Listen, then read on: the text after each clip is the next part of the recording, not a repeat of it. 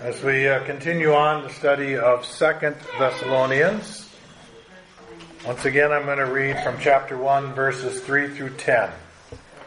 We ought always to give thanks to God for you, brethren, as is only fitting, because your faith is greatly enlarged, and the love of each one of you toward one another grows ever greater. Therefore, we ourselves speak proudly of you among the churches of God for your perseverance and faith in the midst of all your persecutions and afflictions, which you endured. This is a plain indication of God's righteous judgment, so that you will be considered worthy of the kingdom of God, for which indeed you are suffering. For after all, it is only just for God to repay with affliction those who afflict you and to give relief to you who are afflicted, and to us as well, when the Lord Jesus will be revealed from heaven with his mighty angels in flaming fire, dealing out retribution to those who do not know God and to those who do not obey the gospel of our Lord Jesus. These will pay the penalty of eternal destruction away from the presence of the Lord and from the glory of his power when he comes to be glorified in his saints on that day, and to be marveled at among all who have believed. For our testimony to you was believed. We spent the last two Sundays looking at verse 5, and the purpose was to gain an understanding of what it means, uh, what Paul is talking about there in verse 5, and how we ought to apply it to our lives. Today we're going to focus on mostly verse 6, but just a bit of verse 7, and look at what God is doing and how we ought to respond to that. And with that, let's pray. Father, once again, this is your word. You've preserved it. You have spoken it to us. Speak through it to us, I pray, in Christ's name. Amen. I want to start with something that isn't so spiritual, but it does explain things. As I said two Sundays ago, the Greek wording in verse 5 is not as clear as we might like it to be, which makes it difficult for translating it into English. And that means it's a little bit more difficult for us to try to figure out exactly what it says. Well, the same is true for verse 6 here in 2 Thessalonians 1. And though the New American Standard is indeed my Bible of choice, as you've figured out by now, there are a few places where I don't agree with its translation from the Greek into English. And verse 6 is one of them. In my opinion, the English Standard Version provides a better translation of verse 6 than the New American Standard, and so I'm going to read verses 5 through 7 from the English Standard Version. It's a good version. I have nothing against it. I just don't use it because I've spent so much time with the New American Standard.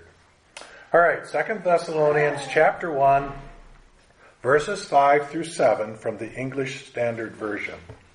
This is evidence of the righteous judgment of God, so that you may be considered worthy of the kingdom of God, for which you are also suffering, since indeed God considers it just to repay with affliction those who afflict you, and to grant relief to you who are afflicted as well as to us, when the Lord Jesus is revealed from heaven with his mighty angels. Now there is just a replacement of three words by one word that makes the difference, in my opinion, for understanding this. The word since, S-I-N-C-E, at the beginning of the English Standard Version's verse 6. It makes it clear, I do believe, in the way the New American Standard has it. And that word can also be translated as inasmuch as or because. When we understand this verse this way, it shows us that God, in his righteous judgment and fairness, judges his own people first so that when he judges those that persecute and afflict his people, they will have no basis for complaining that he is not a just judge, but rather has a double standard.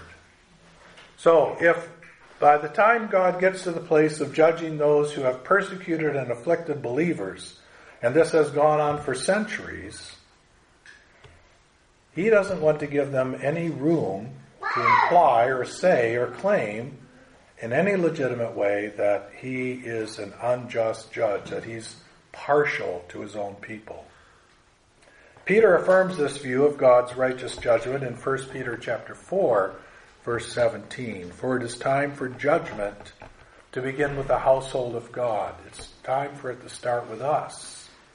And Peter's talking about the uh, end times.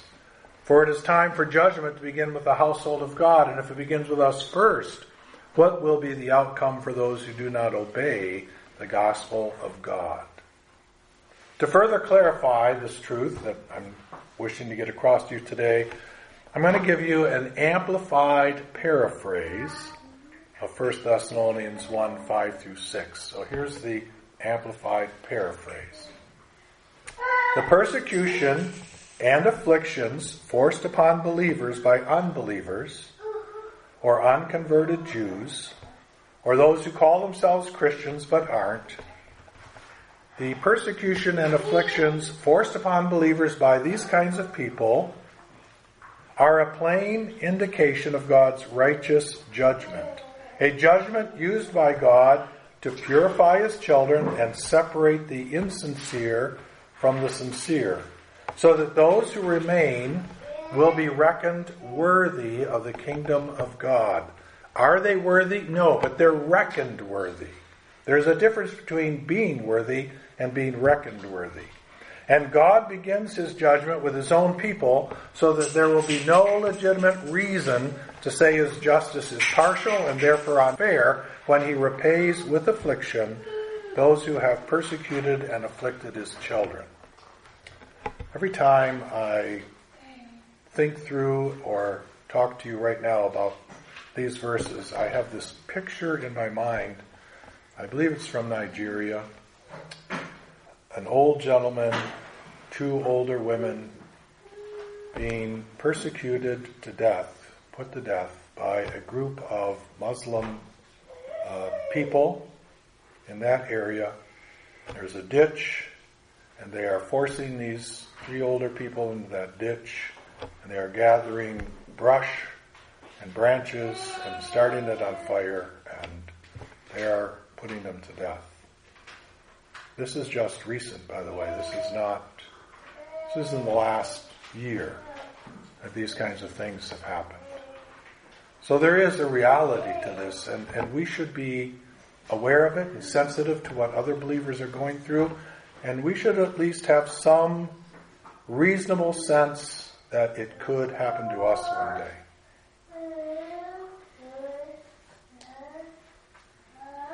And what I hope that we can see is that because God's righteous judgment is completely impartial and perfectly fair, He starts with us. He starts by judging us, by purifying us, by bringing justice to us, not justice against those who have treated us unjustly, but justice into our own lives for our own unfairness, our own injustices, our own selfishness, our own waywardness. He starts with us first.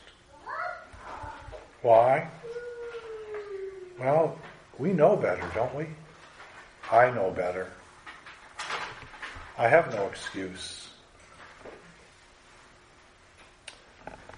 Now, you may find it challenging to believe God is a righteous judge when you're the one being persecuted or cruelly afflicted for being a Christian.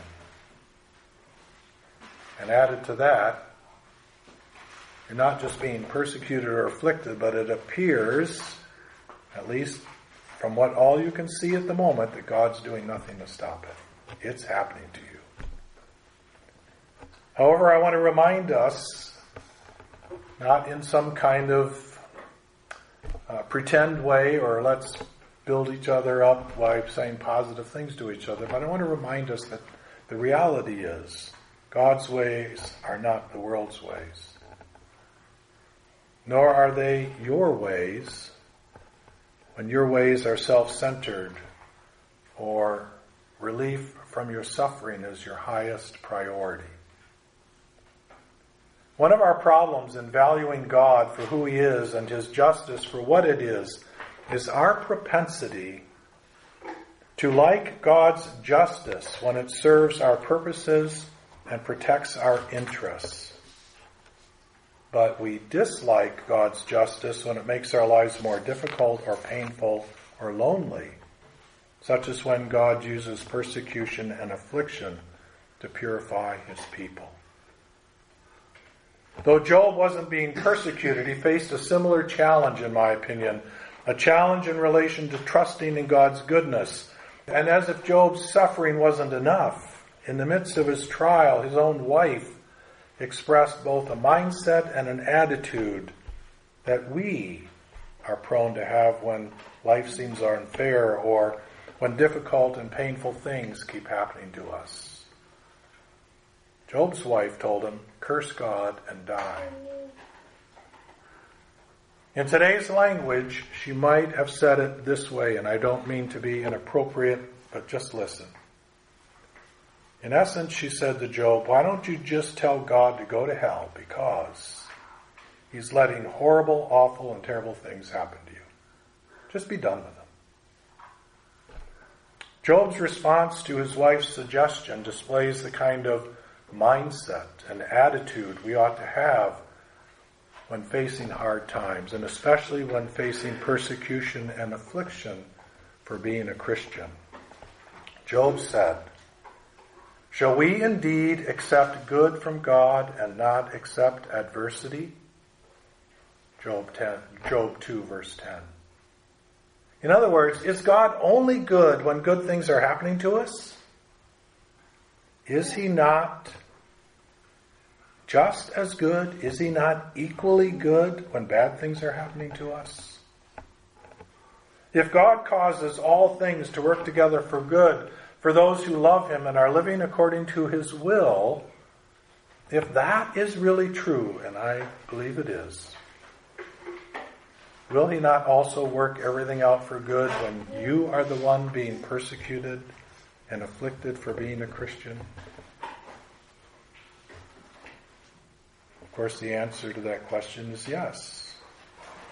And no, we aren't being persecuted and afflicted in, in any way equal to what other people have experienced, if we are at all. But I hope that we can see we need to be prepared. A second problem we face in valuing God for who He is and His justice for what it is, is our propensity to be like Esau, who sold what was highly valuable in the long run, that is his birthright, for a bowl of soup because he was in a hurry to gain relief from his more immediate need of hunger. It's way too common to be like Esau in valuing immediate relief from pain and suffering more than we value the benefits that come from enduring suffering with godly patience, a good attitude, and trust in God's goodness. By the way, the testimony of believers from Nigeria is that they are willing and even happy, is their words. I don't know exactly what that means, to suffer for, for God. They are willing to pay this price for the sake of the gospel and for the good of the church. It's an amazing attitude.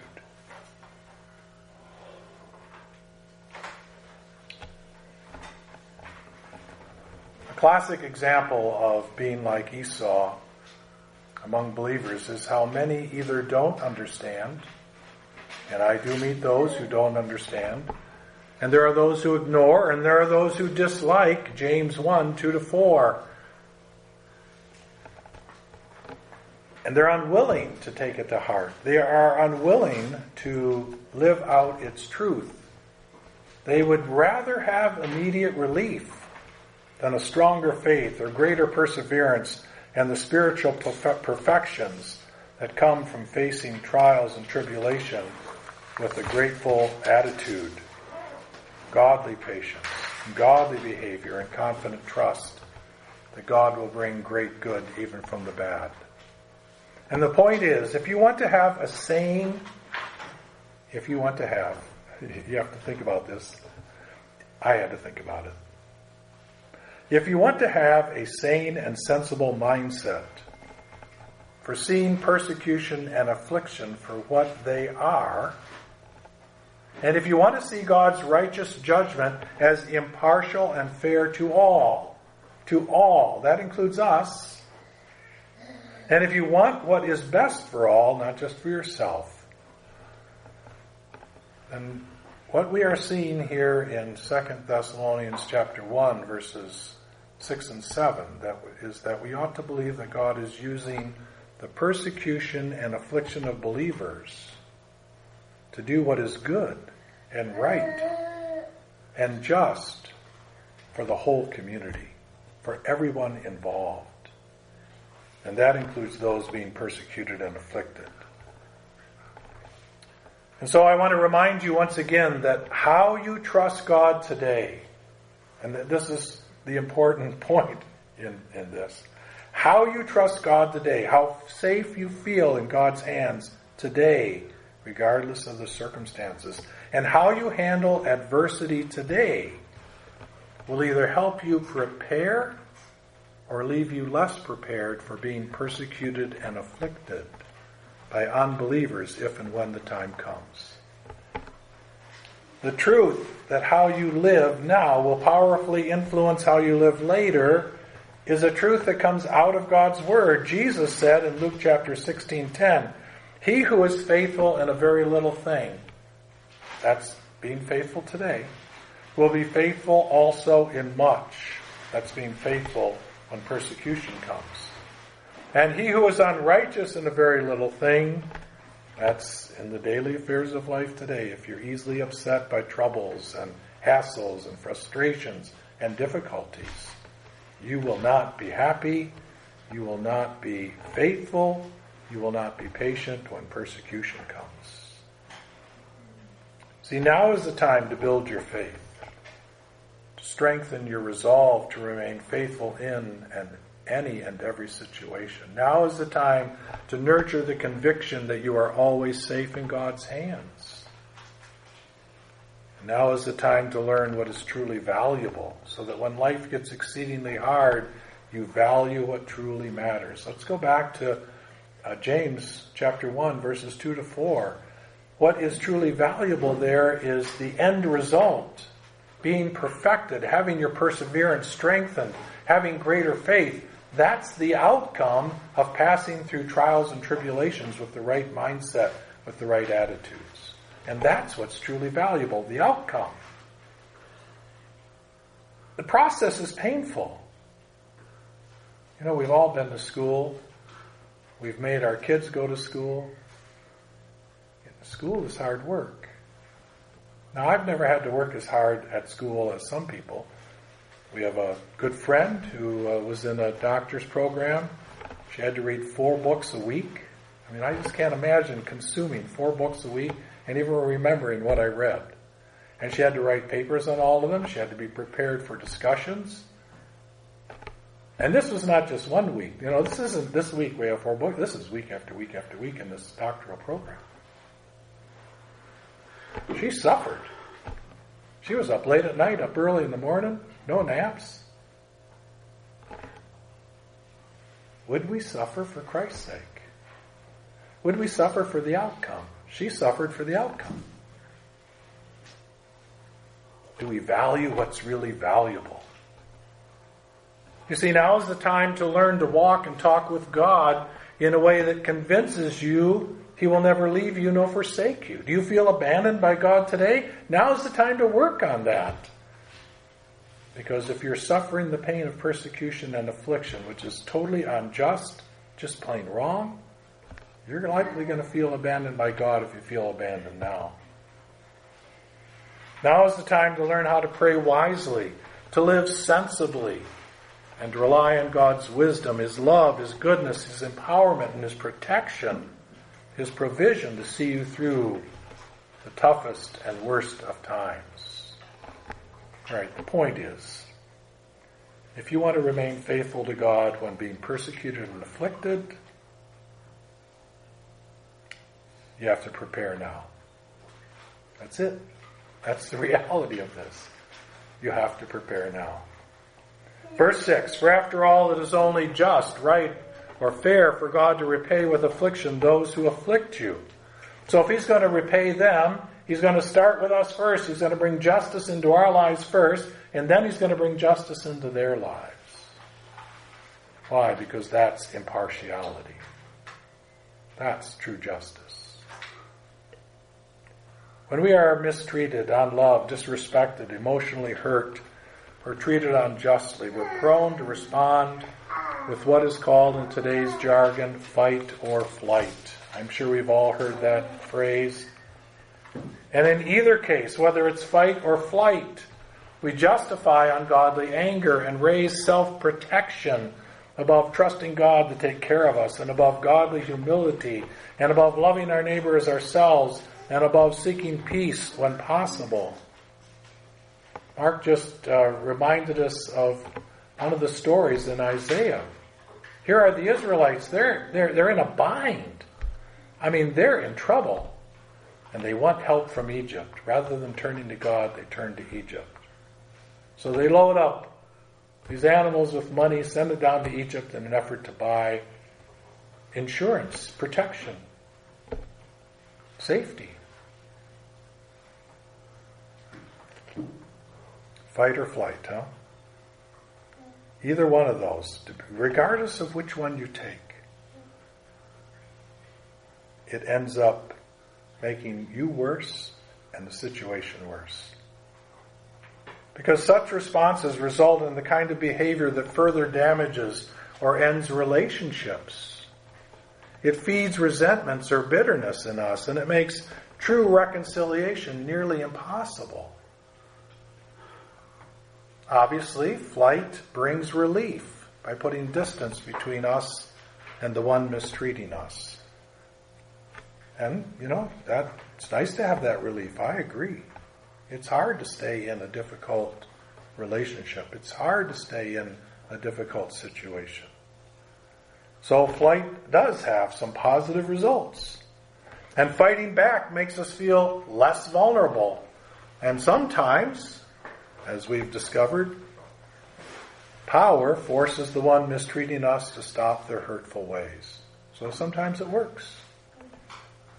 However, when we make self protection more important than faith in God's protection. And that's what we're doing. We're choosing one over the other. When we make self protection more important than faith in God's protection and uh, God's honor and our own godliness, we end up weakening our faith. We end up damaging God's reputation and the reputation of Christianity. We end up damaging our own character.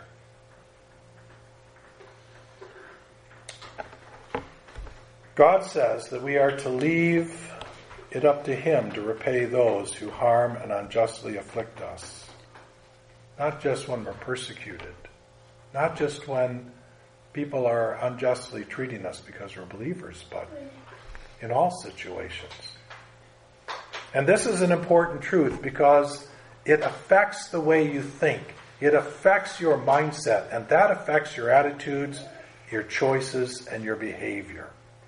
So I'm going to give you three scriptures that deal with this, and you know, one would be enough, I'm sure, but let's just look at all three. Starting with Deuteronomy chapter 32, verses 35 and the first half of 36. God tells Israel, Vengeance is mine and retribution or repayment. Now, we can all say, well, that's wonderful. You know, God covers the vengeance issue. But when you're really upset, when you're really ticked off, when you're really hurt, when you're really angry, are you ready to wait for God to right things? Are you? Or do you want things handled right now? Notice the next words. In due time, their foot will slip. Now, it's not immediate but in due time their foot will slip. For the day of their calamity is near, and the impending things are hastening upon them.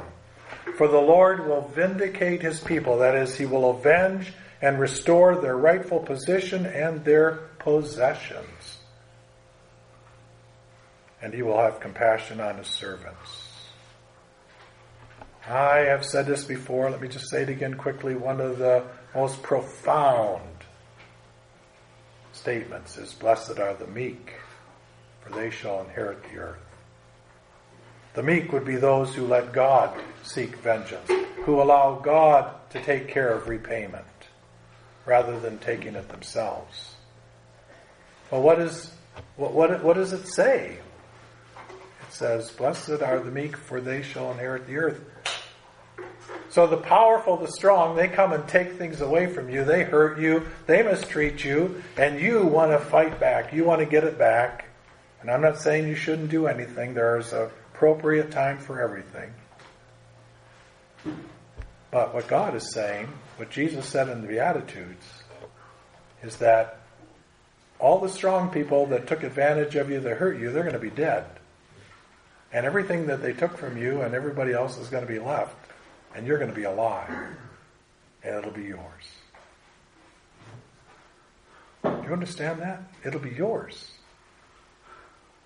You will inherit it. You have to be alive to inherit. And the people that have things have to be dead to leave it.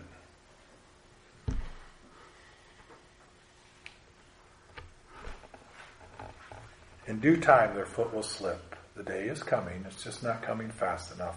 Romans chapter 12, verse 19. Never take your own revenge, beloved, but leave room for the wrath of God. For it is written, Vengeance is mine, I will repay, says the Lord. That is just a short statement that puts it all together in one spot and says it really well. Matthew chapter 5, verses 43 to 48. Here's how Jesus dealt with this. You have heard that it was said, You shall love your neighbor and hate your enemy. Well, it's nice that that's in the Bible, isn't it? Well, it is in the Bible, but Jesus says, love your enemies and pray for those who persecute you. Pray what? God get them. You understand that God wants no one to perish. You have received grace. We sing uh, the, about God's compassion and mercy to us, right? We talk about it. Do you want that for even those who persecute you? Do you want God's grace? Do you want them to be saved? Do you want them to come to faith in Jesus Christ?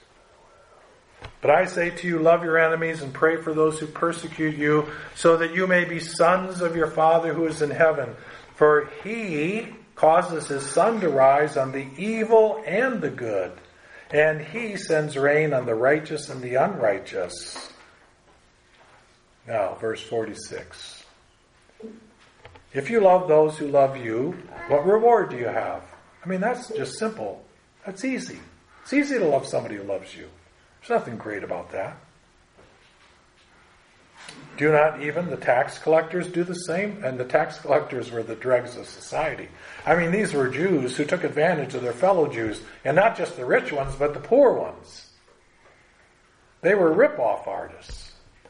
They were told how much to collect, and they always collected more because that was their income. If you greet only your brothers, what more are you doing than others? Do not even the Gentiles he's speaking to Jews. That'd be like even the unbelievers or, you know, the, the non Christians. They do that. Therefore, you are to be perfect in showing love and mercy. You are to be perfect as your heavenly Father is perfect. It may seem that dealing God's way with those who mistreat, persecute, and afflict you leaves you vulnerable. And from a worldly perspective, it does. But from the perspective of God, from the vantage point of faith in God, from the perspective of Christ's life, from a view of the world in light of eternity, the vulnerable ones are those who are self centered and trusting in themselves for their provision and protection. Let me just remind you once again of what Mark shared with us. The Israelites thought they were buying protection, and yet they were making themselves more vulnerable. Just the opposite of what they thought they were doing. The Word of God says, Those who dwell in the shelter of the Most High are the ones who live in the shadow of the Almighty. It is those who dwell there who confidently trust God to be their refuge and fortress. These are the ones who are truly safe. For it is God who delivers you from the snare of the trapper and from the deadly pestilence. What's the snare of the trapper? It's what you don't see coming that trips you up, that captures you, that grabs you. But God sees it. He delivers you from the snare of the trapper and from the deadly pestilence. He will cover you with his pinions, and under his wings you may seek refuge. His faithfulness will be a shield and a bulwark when you have made the Lord, even the Most High, your secure dwelling place. That's true safety. That's the solution to vulnerability.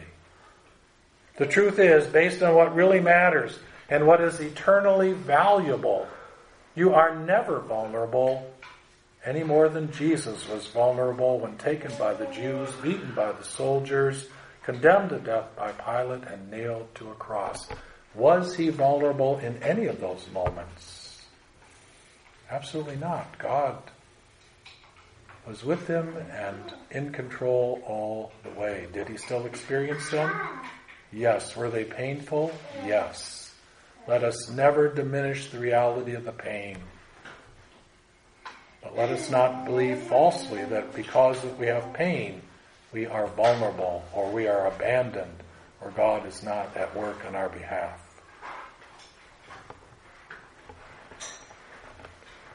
True safety True security comes from God.